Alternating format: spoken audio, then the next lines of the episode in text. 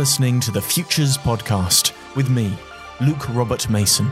On this episode, I speak to Professor of Continental Philosophy at Anglia Ruskin University, Patricia MacCormack. I think that if we really wanted to be evolutionary and progressive, we would be imagining and creating utterly unthinkable ways in which to be. Patricia shared her insights into how the ahuman might provide a solution to the growing ecological crisis, why self extinction should be considered a compassionate act, and why antinatalism, abolitionist veganism, and even occultism might be our best strategies for combating human exceptionalism. Patricia, you're an advocate for ahumanism, and I guess the best way to summarize your approach is go vegan and don't breed. And you're calling for a way of living that is antinatalist, abolitionist, atheist, and of course, vegan. So I guess my first question is why? That's an enormous question. I think it's a kind of accumulation of a lifetime of different interrogations into some of the arbitrary practices that we're born into and that moment of revelation when you realize they're arbitrary as a human and mm-hmm. also when you think about the impetus to power that comes from behind those default practices. So, certain things that we do and we're raised to do, whether it's by individual parents or by society or all of the different environments that occur, you know, multiply across each other, that we operate a variety of human practices that are considered default. And yet, when you really examine them and you examine the material reality of them, and I know reality is a contested idea, but I realize that a lot of the practices we do are about not simply being a good person, but accruing the most power to navigate the world as mm. you would see fit. So this means that we're affiliating these bizarre and again also arbitrary capitalist enchantments of things like free will as competition with mm. everything else on earth. So free will is not about goodness and you know I'm a fan of nature so I'm not associating any particular qualities with good or evil. What I am associating is that the qualities ascribed to good and evil when they come from an anthropocentric perspective, at best arbitrary and at worst utterly hypocritical. And so over years and over different phases of my life, they have come to lead to those advocation points where, you know, I wasn't born a vegan, I wasn't raised a vegan, I wasn't raised antinatalist. And so there were many things that I had to bear witness to in order to understand that this is just not only violent and devastating, but mm. also unnecessary. And that confounded me as a philosopher. And so the why would be that we have this voluminous world here now that we're utterly fucking. Yeah. In the most violating way. And it's because humans with our particular anthropocentric impulses seem to have this enamorment with power and I mean power not in the form of will, but in the form of overarching systems that allow you to climb above others. Mm. And we affiliate that with success or even with happiness. And it doesn't make any sense to me when there are so many glorious and fabulous and perverse and wonderful things in the world that we can be doing. And it also therefore seems kind of banal and lacking in imagination to simply adhere to these practices.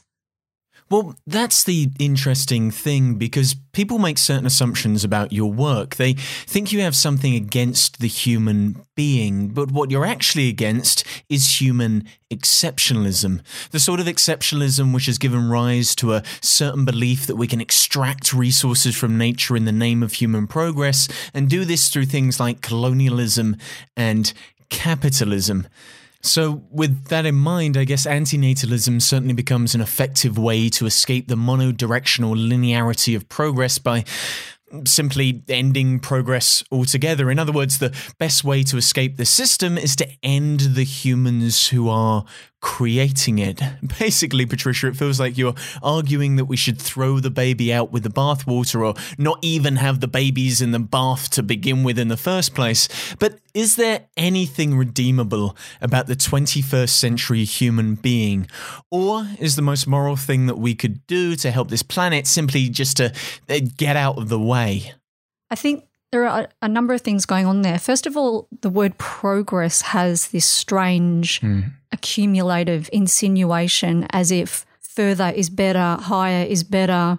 And mm-hmm. again, that's an arbitrary connection. Progress simply means moving. And whether we progress, things are moving and changing all the time, no matter what. The question is, how do we dissipate and multiply the trajectories upon which things move instead of quickening back to this very rigid, single, self destructive in many ways inclination that the white Western capitalist model seduces us with. So I think that if we really wanted to be evolutionary and progressive, we would be imagining and creating utterly unthinkable ways in which to be as we are now because as you know, the book doesn't advocate that everyone needs to go out and kill themselves right now. Though, if they wished to, we shouldn't deny people agency over their own lives.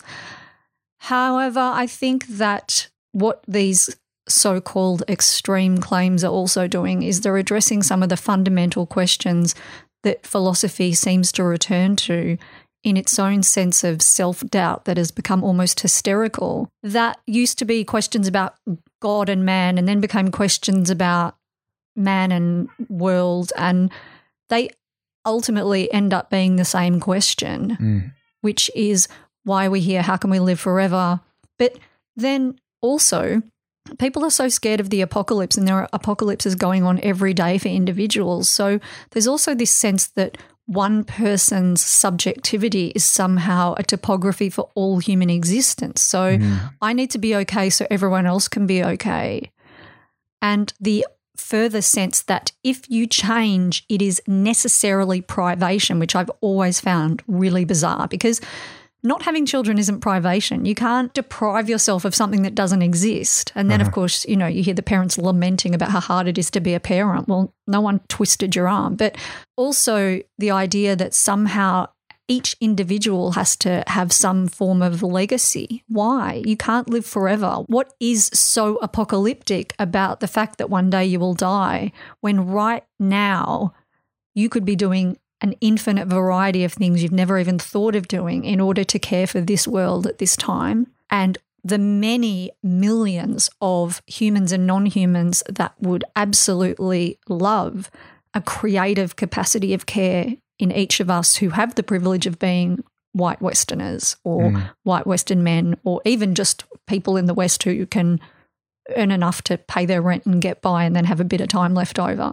So we also need to think differently in terms of privation and voluptuous joy because there's so much voluptuous joy to be had in all the other things you can be instead of being someone that pays to have animals tortured and murdered in order to eat them or mm. someone who for whatever reason has to reproduce in order to create your own eugenic bloodline. We, we never talk about those kinds of default things and what really motivates then when you look at them from a different perspective. What, what happens when we look at so called human impulses from a non human perspective, from an ahuman perspective? They look quite violent, also quite ridiculous, also quite self oppressive in so many ways. Yes, it might be easier to be a man, for example, but you have to really man up in order to maintain that position of power. So, what kind of creative capacity can happen when you disanchor yourself from those default positions of power that most people see as benign simply because they ha- are common, but that when you really interrogate them, they are actually utterly unthinkable in another perspective? So, what you're really taking issue with here is the Anthropocene, this period of time where human action is having a massive impact over the planet. In your mind, ahumanism presents a credible solution to this. So, uh, for our audience, what is the Anthropocene and why is the concept of the ahuman so appealing to you? Put very simply, and I'm not a geo specialist, but the Anthropocene is the sixth age of the Earth. And it's the first age where the impact of one species on the Earth is now fundamentally changing what would be considered natural geoevolution. Now, all of these words are also problematic, but that's put simply. Some people call it the age of the human. Ironically, it's also heralding the sixth mass extinction. So mm. we are to blame for a mass extinction. And some people posit it as beginning during the Enlightenment. Some people posit it as beginning in the 1950s. We have arguments as to at what point did the measure of human occupation, and I'm going to use that word occupation because it went from habitation to occupation. Mm-hmm. At what point did the earth fundamentally change and therefore our understanding of any already problematic Cartesian division between nature and culture, or from a Rousseau perspective, social contract and natural contract happen? At what change were we no longer able to talk about nature as something that hadn't been somehow, I won't say distorted, but certainly made more malleable toward perhaps different trajectories because of human intervention. Mm. So that's the Anthropocene. And some people have called it progress, some people have called it the age of man. The ahuman is simply a concept I came up with based on the work of a philosopher called Pierre Felix Guattari. And he uses this prefix a to talk about uh, moving away from bifurcations of things like nature culture, human animal, any bifurcation you can think of, which is how the world is usually reduced to. And also, the point is that in any bifurcation, we get a lesser and a greater term or a dominant and an oppressor term. So, moving away from that binary also moves us away from this dissymmetry or isomorphic imbalance. And he talked about it because he was discussing a signifying systems, which are the ways in which we apprehend the world or the ways in which we perceive the world. And I thought, because I came from post humanism, I was increasingly seeing post humanism go in one of two directions, usually singularly. Either people would go full techno and it'd be the only way, you know, transhumanism, I guess you would mm-hmm. reduce it to, but it's a little more complex it's cyborgism without the attention to things like hybridity and what we owe to nature and the animal other in our technological advancements. And that's got a kind of eternity, let's replace God with technology affiliation. And then in a lot of post human philosophy, I was seeing a lot of ethology and studies of animal behavior being co opted as some kind of fetishistic thing to make us all out there and wacky and oh you know let's let's be insects and let's be this and that. And it's no different to me than the co-option of for example femininity in a lot of post-humanism like becoming woman? Or and I don't mean things like trans identity I mean this performativity of femininity is somehow so perverse and so performatively radical in some mm. inherent way. And Similarly, some forms of modern primitivism, the co-option and fetishization, and some some new age practices are the co-option and fetishization of different cultures, modern and ancient. And what all of these co-options and fetishizations do is that they take the power they don't divest the individual of the power they have from their position of privilege. They just add on a bit of co opted fetishized fun, hmm. and then they can go back to their normal empowered life. So those are the two trajectories I saw posthumanism going in. And I was really trying to think of how to not be fetishistic, but also not be techno fetishistic. And so I just was inspired by Guattari to think, well, I am human. I was born human. I can't deny that. I have human privilege, which, in my opinion, is the most encroaching privilege of all privilege, no matter who you are and what kind of human you are. Mm-hmm. Not wanting to create another false division. But we can't pretend not to be human anymore. There's no such thing as going back to nature. I mean, that's a myth like any other myth, but unlike other myths in the age of the Anthropocene, we don't even know what nature is anymore because we don't know what we've done. We're evaluating what we've done rather than evaluating what to do. Mm-hmm. And so that was how I developed it. All the ahuman is, is it is a call to imagining and creating multiple different ways and lines of flight to act, think, and be differently in the world, collectively, individually, globally, locally, in a way that dismantles human exceptionalism. Mm. So there's no definition of what it is, there's just probably a definition of what it is. What it's not. yeah. and that means that it has an obligation, but also an artistic wonderment of a responsibility to create. And mm. so it should be not considered a nihilistic or a pessimistic philosophy, but it should be considered both an ethical gift or the gift that ethics brings us as individuals and as a form of accountability that does something differently instead of just lamenting. Because I think that even the most wanting to be activist people, we're, we're in a state of lamentation that can lead to atrophy, and that's not helpful.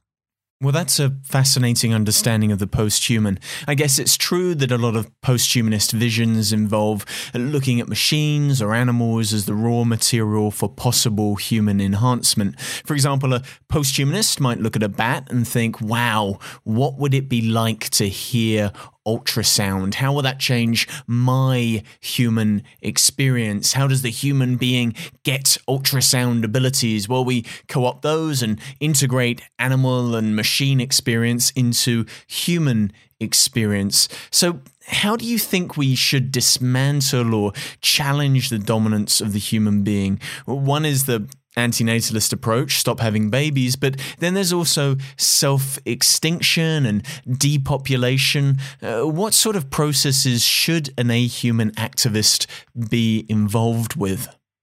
I think depopulation's problematic because mm. it smells a lot like eugenics. Right. And the question of who decides is a really strong question. And so I don't think that depopulation is the answer because I think that reduction doesn't work. I think that myths such as sustainability don't work. Mm. What are we sustaining? Are we sustaining what we're doing now? Because that seems pretty grim. That's exactly it. And also things that, you know, I'll only have one child. Well, if, if, if you have any understanding of maths, you know that you're already really stuffing it up or my child will be different, which is another question entirely and something that I just can't even speak about without getting atrociously angry. So there are different strategies, I guess. Antinatalism, surprisingly, is the thing that has made people most angry about my work and led to the most death threats. And I find that quite strange because it's almost like the one thing you can't say is what is so great about you that you need to have a baby? And people don't want to answer that. And uh-huh. I'm still yet to get a really good response to why do you need to reproduce? I've got some terrible responses, but the, the moment of exhaustion of that question is the moment where people realize that there's no real reason for humans to exist. And any reason that there is is either religious, mystical, rubbish forms of science, and certain, as we know, forms of science have become their own kind of religious ideology, and questioning them is basically questioning the individual rather than the science. In listening to you say that, I wonder if that explains the personal mental crises that so many seem to suffer. Young individuals today, they're, they're dealing with mental health issues and they often don't know the purpose of their own existence. The question of what it means to be human becomes one of what is my purpose. In an attempt to find purpose, they express themselves through social media and little digital versions of themselves in an attempt to connect with some higher, greater uh, meaning. But I mean, that's all just a, a, a simulation of, of what it means to be human. So let's pop out a baby and then it'll all be better. Well, it might save the marriage, but uh, or it might destroy the marriage. but that's a very it. that's a very het norm thing to say, though. I mean, really, that's pretty grim. But also, if you need to breed to feel better about the reason for your existence, then we have a serious problem. Mm. And I don't think that the question is necessarily important if it's being asked in that narcissistic way, like not why are humans here, but why am I here? Mm-hmm. If you're asking that question, then that's pretty luxuriant. Mm. If you're in a situation where you can sit around contemplating your own existential crisis, then I don't know, go and get a hobby or something because that just seems like a luxuriant kind uh-huh. of thing to be doing. And what if there's never been an answer? And obviously, from a philosophical perspective, there's never been an answer. Mm. These philosophers, they're, they're usually a certain kind of philosophy. You can imagine a certain gender, a certain race. Keep asking, you know, what is the meaning of my existence? What is, what is the meaning of my existence? And then no one has an answer. And then when people decide, oh, well, actually, I'm going to now be a nihilist or an existentialist and realize there is no meaning. So mm-hmm. I'm going to sulk. Whereas You've got the queers and the feminists going out going, no, there's no meaning for my existence. Doesn't mean that I'm not. So uh-huh. here I am. So I'm going to do this and that and whatever and create, but create differently. Instead of reproducing tired old ideas, instead of reproducing the same questions, instead of reproducing human beings, certain fields of philosophy have decided to produce differently and produce different things. And the crisis of why are we here would be a better question if it was what can I do whilst I'm here? Yeah. Because everyone, no matter their ability levels, can do things in different ways. And that is actually what is fantastic about stopping this ridiculously self absorbed question of why am I here and starting to ask what can I do? Because everyone can do something which makes their own existence only available to them in a way that means that all of us individually capable of forms of expression and action that if you want to go down that route really do make us special individuals. But more than that it shows that humans are not a unified collective of a kind of vitruvian ideal but instead humans are all very different and no signifying regimes, be they church or state or family, are going to ever be able to encompass then. So maybe a lot of the crises are why don't I fit in? Mm. Why doesn't blah, blah love me? And instead, we could think about what am I able to do? And there is so much care needed in the world in so many different fields.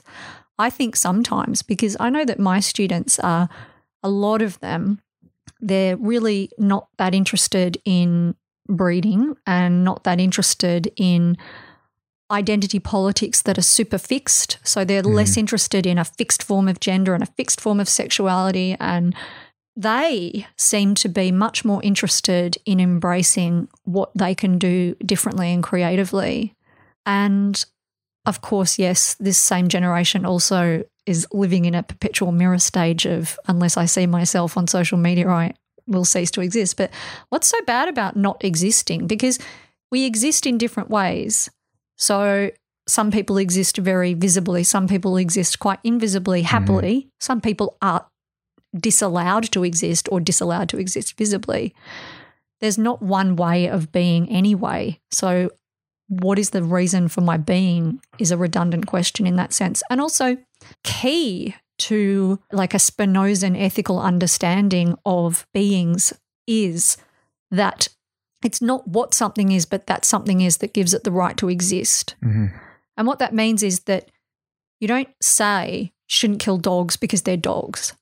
Because something is, it means that they have the right to exist. Mm. If something isn't, like unborn children, whether they be in utero or in the magic land of I'm going to have kids one day, then there's no wrong in not having them exist. But if something exists, someone exists, because animals are some ones, not some things, then they have the right to be simply as they are without having to vindicate their existence. And I think that maybe the young queer kids have got it right because they're like, this is who I am and I don't care. And the lack of harm that many of those announcements do is very different to the very ossified, mythologized right wing, which is, I'm a proud white man, Hmm. blah, blah, blah.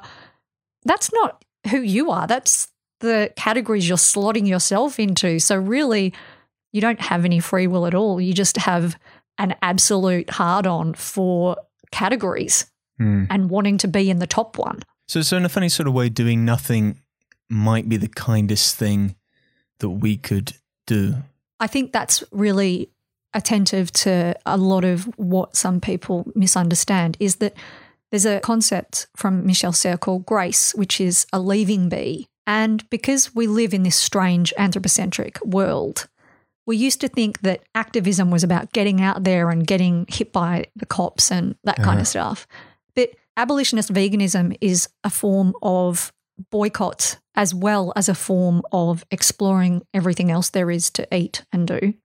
Now, we think of veganism as a doing, but in a way, it's both a doing and a not doing. Hmm. In the same way that not having children is not harming, but we don't think of that as an activism. We think of that as a privation, but it's a doing and a Mm. not doing. So we live in such a strange world, especially those of us who live in the West, that the differentiation between passive and active activism is becoming a lot more malleable.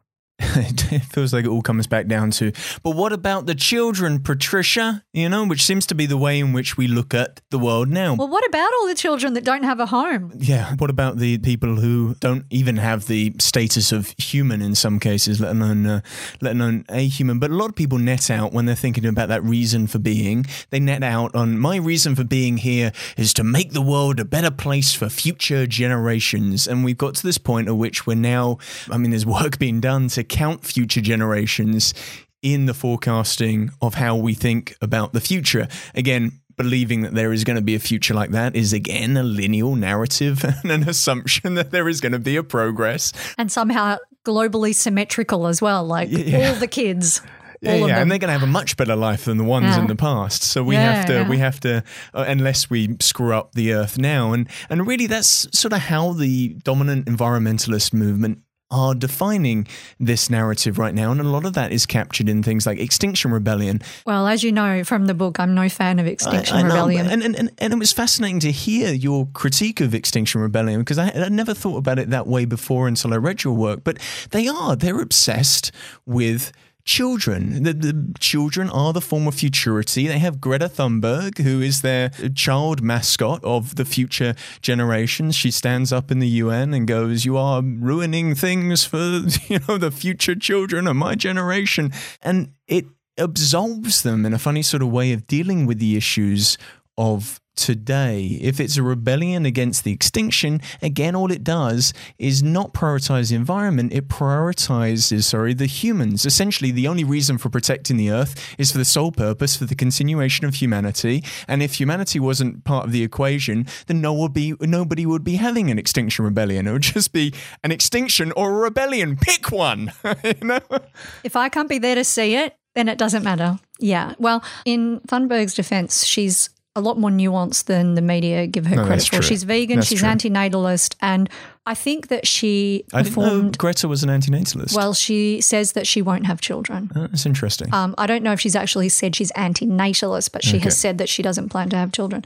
What I think she was doing was actually picking up on that rhetoric of people who want to be selfish, but then they want to use children as their motive. yeah. So I want to keep murdering animals so I can eat them, and I want to keep destroying the world by consuming. But I'm mainly worried about the children. Mm. That hypocrisy. She was like, I am the child. I'm standing here right in front of you. Like she she was able to harness or hijack, depending on what way you see it, Hmm.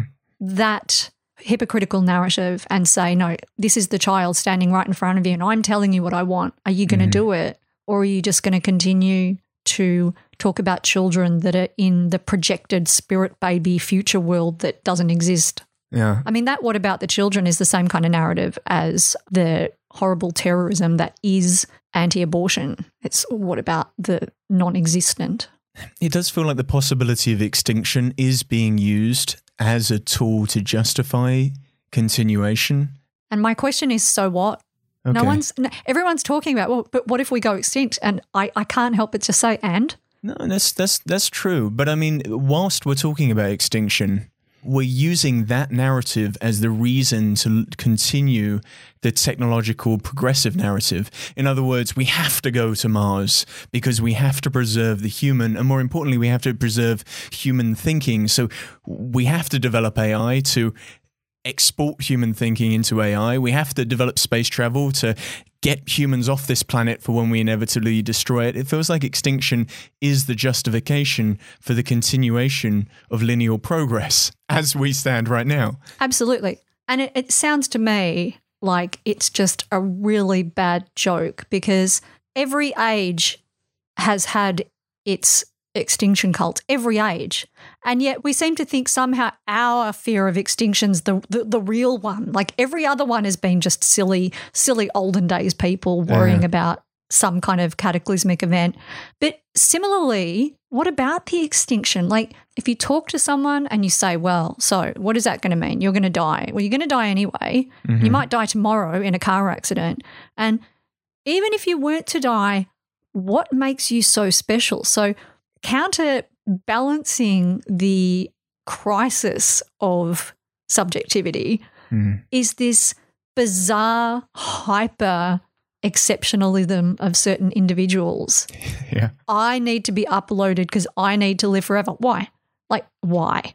And not only that, because I've had a number of answers, and some of the answers are because I have more to do, but mostly it's just very basic things like I love life and I want to live. Well, then live it now and stop spending all the time trying to work out how you can upload yourself ad infinitum to a machine. It's like, And also, really, what about life are you loving? You're loving the idea that you will be Yeah. the Frankenstein who controls eternity.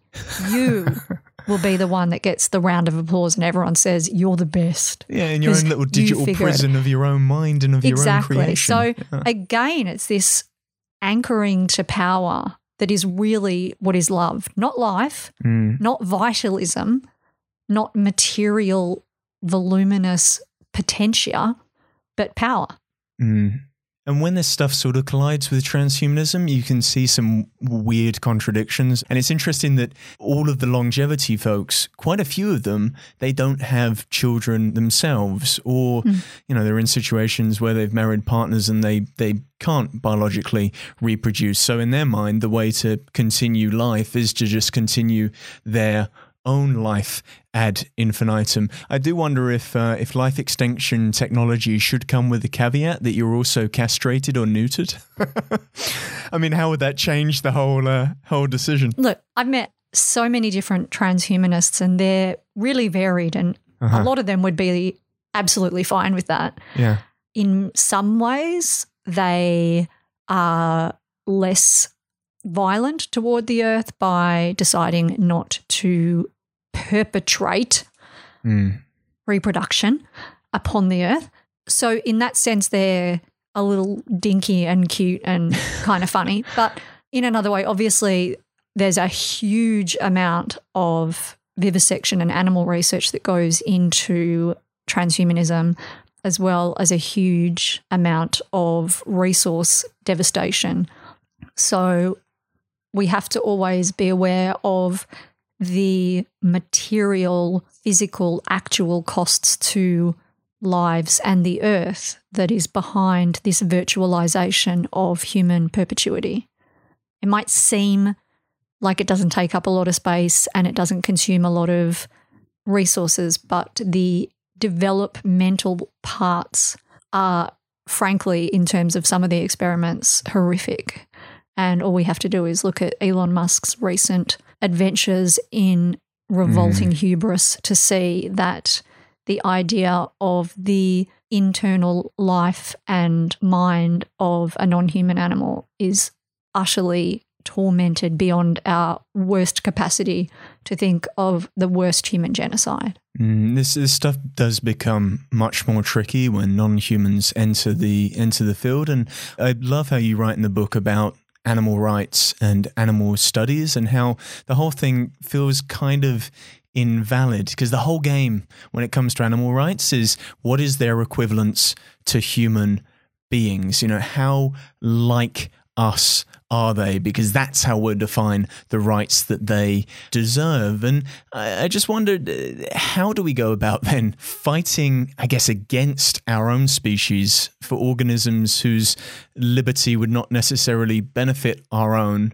without trying to find a way to bring them into focus by giving them sort of human anthropocentric. We just fight our own species. I mean, that's what I do, really. I, I, I have to fight my own speciesism. Yeah. The best way to help the animals is to fight against the humans. Is that well? The, isn't uh, that isn't that really the truth? Isn't uh, the best way to fight racism to fight other humans? Isn't the best way to fight homophobia and misogyny to fight other humans? Well, mm. in so many ways, who are we fighting if not other humans? And the word fight doesn't mean war or aggression. It means a re-territorialization of the understanding of how we manifest non-human life in the world because mm-hmm. currently we do that through a hierarchical geostrata of species genus but also use value whether that's the use value of a non-human as a commodity or as in the way or as a kind of oedipalized family member all of these non humans through human perception. And so they can be gross, such as species, or they can be minute, such as one's own individual pet mm. or something like that.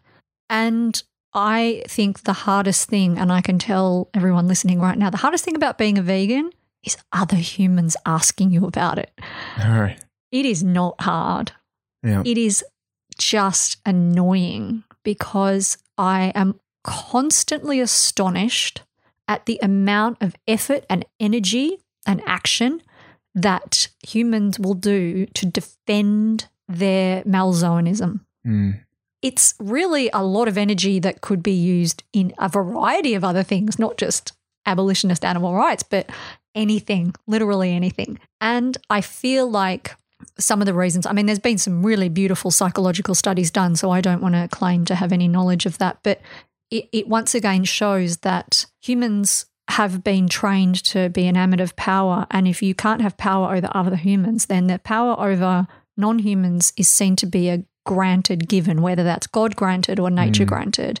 And similarly, if you have been raised in a certain way and you have never questioned it, there is a moment of loss of sense of self when you realize that something you've been doing your whole life was never your decision in the first place. So you've never yeah. had free will. And that shouldn't be underestimated, but it also shows that it doesn't matter your age, your orientation of any kind, your anything really.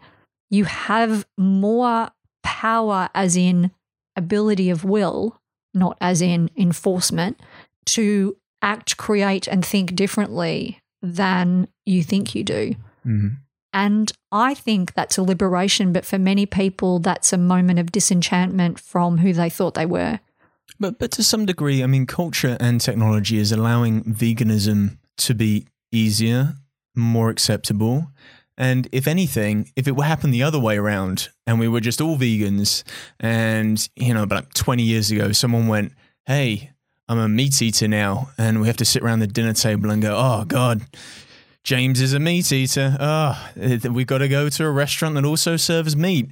You know, it'd be weird in, in that respect. So uh, I guess culture's moving that way anyway. So should we just ride it out you know, for the next, I guess, 60 to 100 years. And that doesn't help the pig who hasn't moved for three mm. years with her babies being taken away from her now. That mm. doesn't help the absolutely unbearable suffering that is going on now. It just doesn't. It is so easy to forget when we think long game. We have yeah. to think both. We have to think long game and now. Imagine someone, whether it's human or animal, you love, being put into that experience. You know, we have testimonies to what Lyotard calls the differend, the the other who cannot speak in the language of the dominant. Mm. And we still talk about those testimonies, whether they be from victims of genocide, of the Holocaust, of slavery.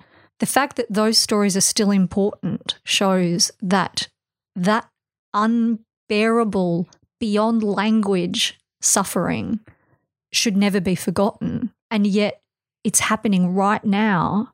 So the individual right now who has their own inner world and their own inner experience and who's dying of thirst or killing themselves with frustration because of the magnitude of suffering they're going through right now is absolutely valid to say right now to people what the fuck is your excuse? Mm. And so, in some ways, you have to have this schizoanalytic mind of thinking long game and thinking right now. So, a sense of hope is there's going to come a time where this is going to seem absurd. Yeah. That people ate sentient beings when they didn't have to. We're not lions and we're not like running around the plains having to catch our food. We have so many options. And also, we're not Amazonian tribes. So, for, I mean, the, the amount of, we call it vegan bingo. You have this set of questions that people without fail think they're the first person to ask you. Like, I'm the witty one. And they're so trite. Uh-huh. And once again, the horror of it is not that it's an evil act, but it is seen as such a benign and trite thing. Mm. Make fun of the vegan. And look, make fun of the vegan, make fun of me. I don't care because my subjectivity is not what I'm thinking about. Mm. You can annihilate me, you can devastate me. But there are individual sentient someones who are suffering unbelievable cruelty right now.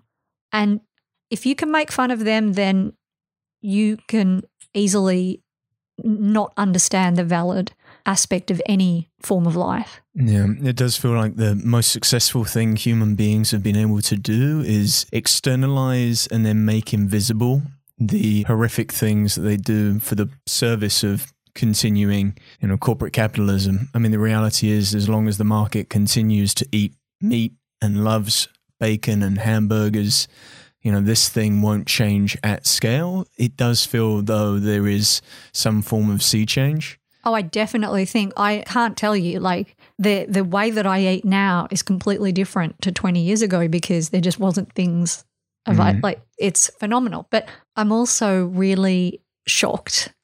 So this shows that I do have a little optimistic faith in humanity. I'm shocked when I see things like happy meat. Yeah. And I kind of wonder so if I took your kid who's had a happy life and killed them and ate them, you're not going to put me in jail. You're going to be really glad that they had a happy life. Mm. And if people say it's not the same, I have to ask why. Yeah. Because your perception of the other is not the same, but the other's perception of their own desires and interests and friendships and curiosities.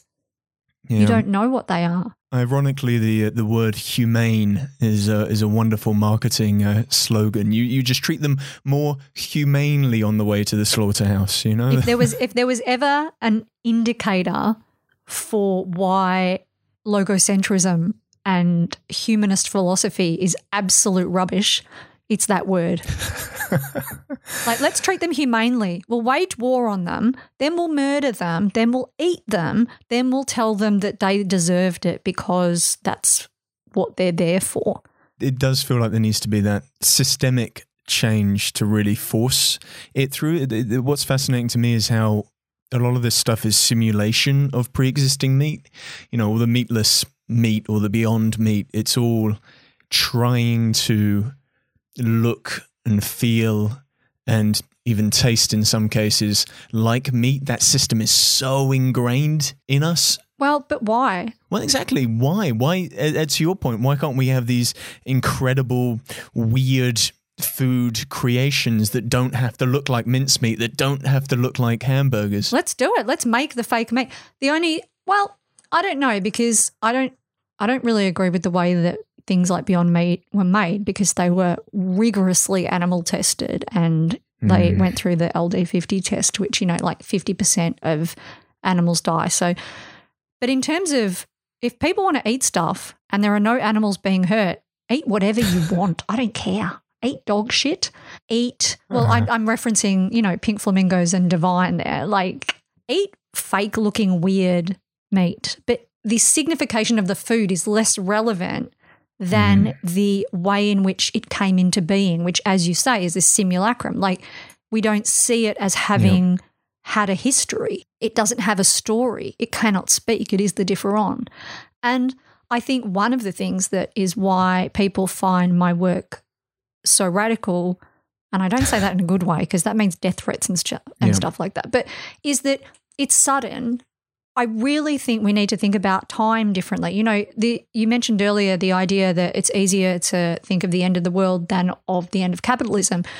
And I think that is so because it's easier to think of a rupture than to think of us changing because we don't change. We haven't changed. We look back millennia and our impulses and our love of power, they're so marginally different and they're often the same associations, but just with different manifestations. I like the rupture. The rupture's good, especially if the rupture doesn't hurt. Yeah. It doesn't hurt to go vegan now, tomorrow, today. It doesn't hurt not to have kids mm-hmm. instead of having just one or, you know, just the next generation, telling your children, don't have kids. But I did, like David Attenborough. Now I'm going to get lots of hate because everyone loves David Attenborough. But the point is that a rupture means a deviation that means lots mm. of imagination and artistry is involved in what next. Whereas decreasement seems a winding down, and that's a kind of death, but not an interesting or agential one. Yeah, your, your work does feel like a a response to accelerationism and its deceleration in a funny sort of way. You know, cessation of reproduction, antinatalism, you know, all of these things are just about pumping the brakes. And in many ways, they're actually preferable to the other option, which is, I guess, suicide. kill ourselves and end this thing now. And this becomes the the issue with your work, and you've said it multiple times. Oh, I'm going to get hate for this. Oh, I'm going to get hate for this. There's so many misconceptions, and it does feel like I guess some people just don't read your work. People don't like to read books. No, no, they just like to read. I, I mean, they read the headlines. I'm sure, Patricia, because because you've been accused of being a traitor to your species. I actually that was from a philosopher, not from the headlines. But I'm not convinced that that was an insult. I mean, as white people, if we are anti racist, are we traitors to our race? Well, if so, then so be it. As a uh-huh. man, if you're not a misogynist, are you a traitor to your gender? I mean, we'll get you a t shirt or a badge or a pin. Yes, good. Bring it on. Yeah, traitor to the species, which is a good name for a band, actually. Oh, that, that is a good name for a band. Oh, if anyone makes a band called Traitor to My Species, please, please let me. It's going to be like some really amazing black metal band, and it's it's just going to be fantastic. We'll have to we'll have to start a uh, a SoundCloud. We'll get some transhumanists together and some posthumanists and some antinatalists and see what we can come up with. But if humans did and they decided to just get out the way, what more interesting species or entities do you think might arise? Or again, is this not about uplift in any way, shape, or form? I, uh, uh, on reading your work around animal studies and animal rights, I kept thinking, well, if we got to a stage where we could uplift an animal to communicate with us at a human level, then surely this will solve the problem. But in actual fact, from what you're saying, it would actually exasperate the problem because we've just given them. Yeah, that's a little that's a little anthropocentric, right? Yeah, because it's the same problem all over again, which is exactly that anthropocentrism, because we're rising them to to human expectations. But if we chose to step off the stage, do you think a new form of species might arise, or will it be humanoids all over again? But might they choose a different system in which to live? I am going to say something really anthropocentric now. Uh-huh.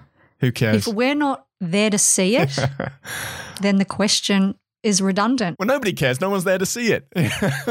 well, not who cares. I would care, but I don't want to lie awake at night thinking I can't die because otherwise, you know, yeah. like the dinosaurs all rise and take over the earth or something. I think what I mean is that we, and it's part of ahumanism, but it's also been part of philosophy for a long time that has challenged anthropocentrism. We need to start shifting questions about, mm. but I need to know what's going to happen next, otherwise, I'm not going to do it. To simply creating good faith actions that would lead to an ethical outcome, but we can never guarantee that outcome in advance. And also, similar for activism or things like charity, yeah. there are people who like to give to charity and tell everyone about it. There are people who just give to charity because they can. There are people who like to do charity work and help because they can. There are people that just like to talk mm. about it and share things on their social media, which is not helping. Or maybe it is, I don't know. But I think that what is important is that we need to really embrace that our activism doesn't yeah. need us to bear witness to it. So, for example, I don't need to go touring all the pigs I didn't eat. It's just a very strangely human impulse to want to see the response of what we perceive as the causality of our actions. But everything we do every day is mm-hmm. causally mm. invisible to us on the whole. You don't know what the effects of things you say to people are, which is why no one really understands what other people think of them. And so we need to embrace that and say, I will never know what the effects of my actions are, but I can try and manipulate those actions so that I would be creating space for the other, whatever that other is in, in its many ways, to have the freedom of expressivity, mm. freedom from pain, freedom from suffering, freedom from murder. And that is for every organism, every entity, human, non human, and also environments, because different environments have different biological needs and biological outputs. So we need to not believe that perception mm. is payoff or validation. That's quite a capitalist idea. And it already occurs because none of us, you know, what Western culture loves to do is give you things packaged without us knowing the stories behind it, whether it's, you know, the war in Congo or whether it's the animal in the slaughterhouse or whatever. So we're already living in a way where our actions mm-hmm. cause affects that we can never measure or bear witness to. Activism also has to include that and say, I will do my best. And this is why the semi active, passive activism comes into it because some is very visible and helpful. You know, when you help someone, it can be immediately seen. When you do certain actions, you will never see them. They will never be in evidence to you but, mm. and especially if you embrace that idea of grace, leave the other to be who they want and wish to be without putting them into a human regime of perception. Then that really to me is the letting be. And that's also why art is such an important part of ahumanism because art is our desire to perceive and it's what we've created and how we can mm. train ourselves to look differently and think differently and navigate differently along different semiotic structures and different signifying systems. That is what we can bear witness to. But it would be foolish and selfish and quite capitalist to yep. say, if I'm an activist, I want to see the payoff. And that goes for grander schemes like extinction as well. Well, on hearing that, it does feel like then there is something worth preserving here. And if it's not the human being, the biological entity, it's human knowledge itself. It's the collection of the story that got us this far. And if we have to port that to another form of substrate, whether it be AI, and then blast that into the sky so it remains as a parable. To me, it's care because I think that obviously people accuse me of just wanting to do a Jim Jones and having everyone mass uh-huh. suicide. And if everyone did that, there would be a lot of suffering left that was of our creation. Now, I'm not suggesting that breeding a new generation will help because yeah. you can't breed an activist. So, what I'm saying is that while we are here now, the only and best human aspect of us is our capacity to use things like knowledge and science and power as duties of care rather than as enforcement of domination. So instead of studying how, as you, you used the example of sonar and bats earlier, hmm. instead of studying how that works so we can co opt it, how about studying certain environments where, and I don't mean species development because that's for humans as well, because every single cow and every single so called mm. feral species, like donkeys in Australia, and every individual someone animal deserves to be. But perhaps we could use our knowledge to care in ways where we can foster environments that flourish so that those who live can live well. We have overbred so many different kinds of, especially mammals.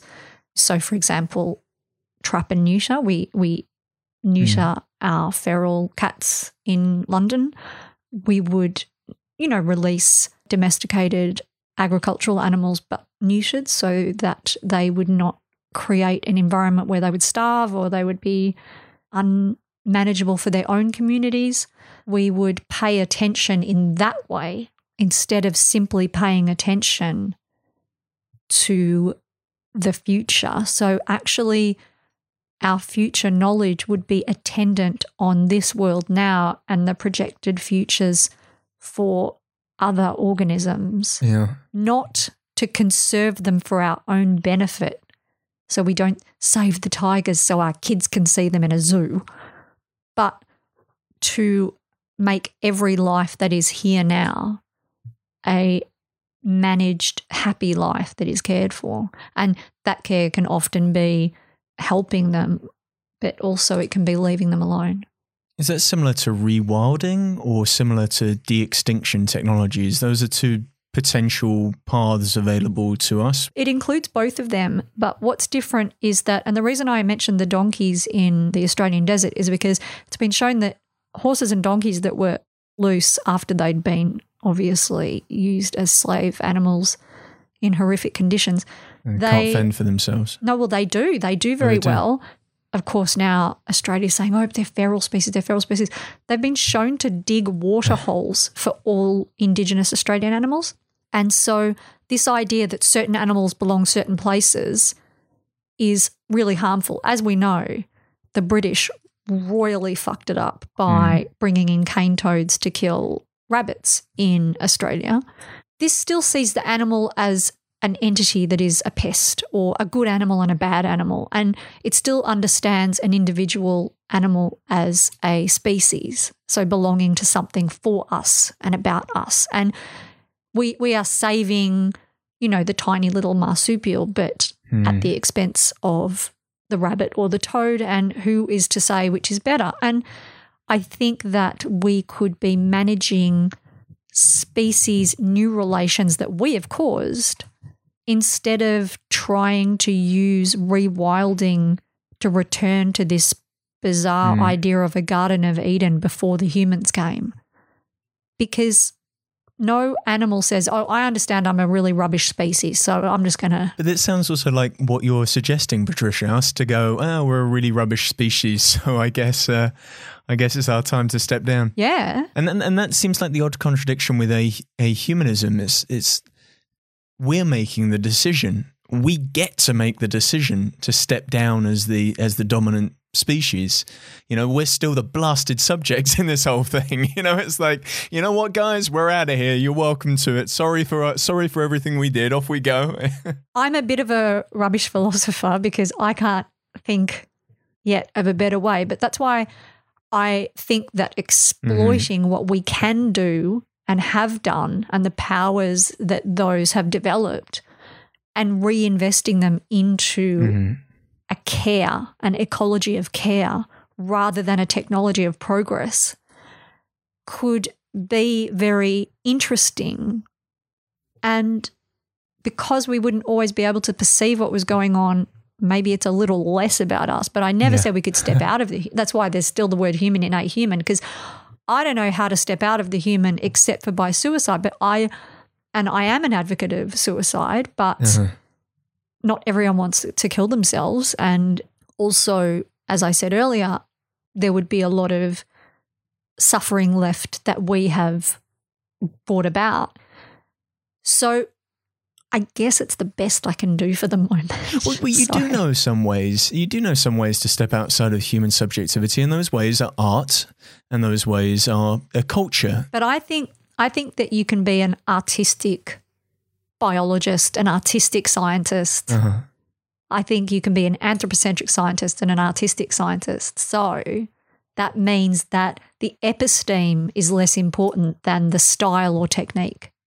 I guess that makes sense. But uh, I mean, the core of the core of art and the core of occulture and why it features so heavily in your work is because it allows us an unlimited world of imagination. Kind of what we're doing on this podcast now, trying to, and I'm, I'm, trying to coax you to, through language only, give me some vision of what this future world without humans might actually look and look and uh, feel like, and all we can do is retrieve past visions of gardens of Eden or God knows what else to to try and make ourselves feel sort of comfortable with that. That's because the the future world will be post anthropocentric language, so it will be the language of animals. It won't be, and the language of plants and the language of environments. It won't be our language, so we can't we can imagine it only so far as we can imagine it beyond and before language. And, and this becomes the, the fun philosophical experimentation, I guess. And the only way in which to do that authentically is not through language games, is oddly not through philosophy, but it's through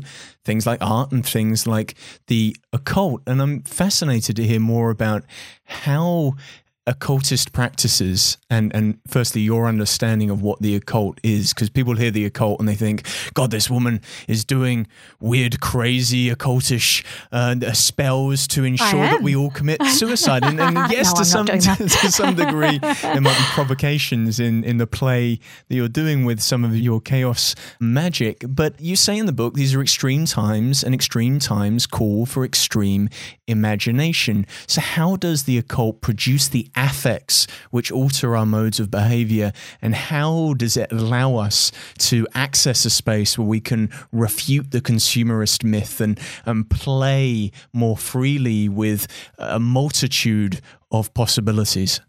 So I think that consumerism is a seduction of despair. So we are seduced by myths of, and I would call modern neo fascism a form of subjectivity consumerism. Mm. I will find my identity in my white mythological background.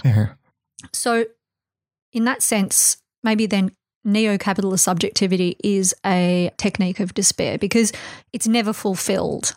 And then that also brings up the whole idea that there is a lack that needs to be filled already.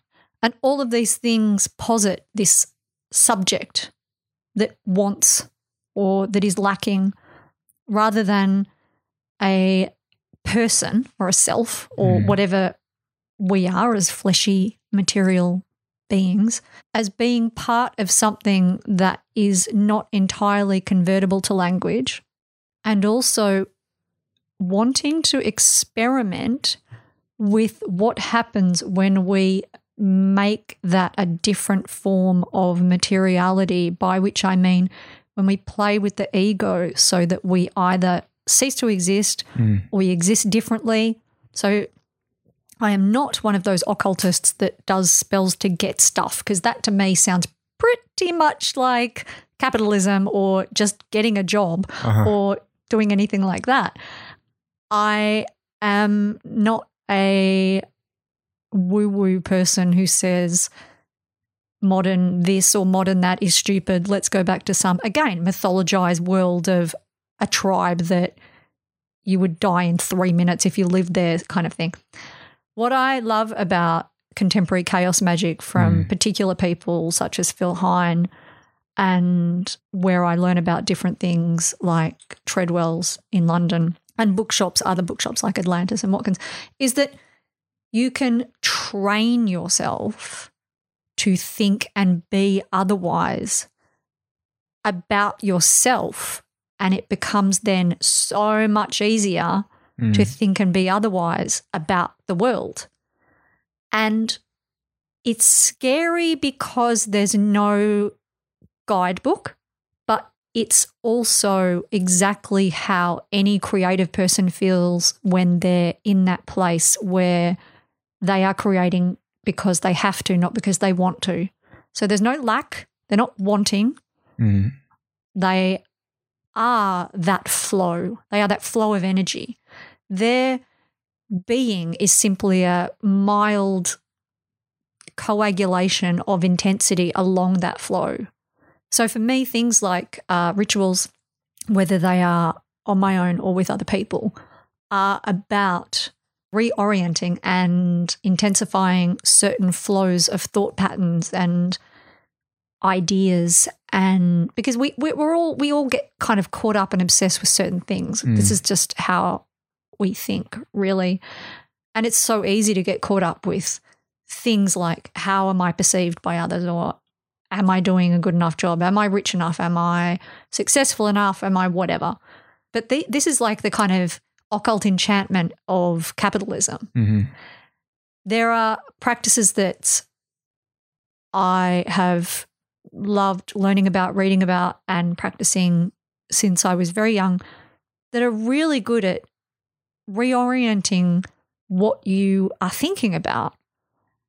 And they have a sense of theatre, they have a sense of drama. Mm. I I did my undergrad in classics and I love Hellenic tragedy.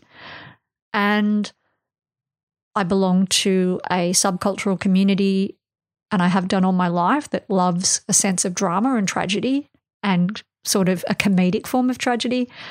And, you know, so again, very Nietzschean, we're not simply beyond good and evil, we're beyond comedy and tragedy, but what we are trying to do is de subjectivize ourselves because mm you are, you know, you're you're born into a subjectivity that you don't choose and then you spend your whole life trying to convince yourself that you chose it and that free will exists because look at who I am. But there is such a pleasure and a joy and an ecstasy in not being mm. or in being otherwise. And I think that also activism is about that that idea of being in a collective where it's not about you. It's about what can you all do together to quicken one intensity. And you might all be utterly different, different everything. Mm. But just for that moment, that one intensity is something you share. So, in terms of chaos magic, that's why the forgetting is important because then you forget how it got there and you just act like that. But it is also why, in certain ways, it mirrors capitalism that wants you to forget. You know, capitalism is the nepenthe mm. that makes you think it's normal to behave the way you do. Yeah, this is why magic has always been seen as such a threat against capitalism. Because if everybody was engaging in in forms of chaos magic they realized they wouldn't need to consume to feel happy. There was other methodologies that didn't require the purchase of an item or a thing or some form of materiality. Yeah, DIY chaos magic also I should add because you don't need you don't need to buy a book or a M&S How to Be a Witch kit. You can just like do it. Well, that was the great thing about sort of British reinventions of chaos magic. It was just experiment, try and see and see what it does and it's, and it's not about being other. It's not about trying on different hats. It's as you just said, it's about being other wise and the wise thing is is important and i guess in a book like the ahuman manifesto and when people hear you know the, the, death of the human and antinatalist perspectives and then they hear the word the occult they assume it's a wicked thing it's an evil thing. In actual fact well we a, are in britain and you did have the satanic panic didn't well, you? well it, it, it, feels like it's exactly the same thing. It's it's, it's oh this this wicked woman. But in actual fact the wicked, patricia panic. It's happening. The patricia panic yeah. But it's it's wicked in the awesome sense sense rather than the, the evil sense. And you say explicitly in the book, you say occulture like art and activism is an unlimited world of imagination. It does not create hierarchies of truth based on myth or materiality, law, or science. And that's what makes it so useful as a tool. And I did have to wonder is the manifesto, is the book itself, is it a form of super sigil? Is it a magical object? Is it a way to affect reality? Probably, but also that's one of the nicest things that anyone said about the book so far. So thank you. That's really, really lovely. Um, I know it's being burned. Well, I, I, just wondered if the book was a was a form of chaos magic in itself. I think everything we do is a form of sigilization. We just might not know it. Mm. Well, there we go. And, and, and even language itself, I mean, it's called spelling for a reason. Unfortunately, the magic is being focused in a certain direction, and that direction is a direction we've been talking about through this in, entire conversation. And I want to end with a, a provocation, another provocation that you make in the book, which is the notion of queering our relationship with the future. Uh, Patricia, how do we queer the future, and, and what's possible when we look at the future through a queer lens? Well, at its most simple, and also when it was at its most oppressed and repressed, queer was about not being able to reproduce, not legally, not morally, and that anything that came from a queer person was somehow tainted or perverse. Mm-hmm. Anthropocentrism has reproduced both humans and also human exceptionalism and human behavior. Queering is simply a way to understand that every organism, whether it be within people or within collectives, has a capacity to queer directions in terms of how we do, how we act, and how we be. And so we don't reproduce the violences and the oh well that's a surprise that that turned out and happened again because you know the victims look different but we just thought they were different i think that we need to start really queering our behavior. And I also, you know, embrace the identification of queer. I think that queer is fantastic because we're not there yet, but it's beyond taxonomies of both humans and animals. It, it means everything and it means nothing. And it puts the accountability and the responsibility on the person who says, you're a queer, but also the person who says, what do you mean by queer? So also embraces the idea that the antagonist must be self reflective first. Mm. And that through interrogating that, self reflection becomes liberating, not nihilistic or pessimistic, and that the end of humans is actually the opening of the world. Hmm. Well, there we go. I mean, it, it does feel like, Patricia, I could do a podcast episode on every single chapter of your book. And I encourage the uh, the listeners to read it to truly understand the nuances in, in what you're saying. And it does feel like, and I'm convinced that it is time for humans to stop being human all of them as you uh, as you end the book and I just want to thank you for being on the Futures podcast. Thank you so much. Thank you to Patricia for sharing her thoughts on some of the more radical forms of activism against the capitalist enslavement of both human and non human organisms. You can find out more by purchasing her book, The Ahuman Manifesto Activism for the End of the Anthropocene, available now. If you like what you've heard, then you can subscribe for our latest episode. Or follow us on Twitter, Facebook, or Instagram at Futures Podcast. More episodes, transcripts, and show notes can be found at futurespodcast.net.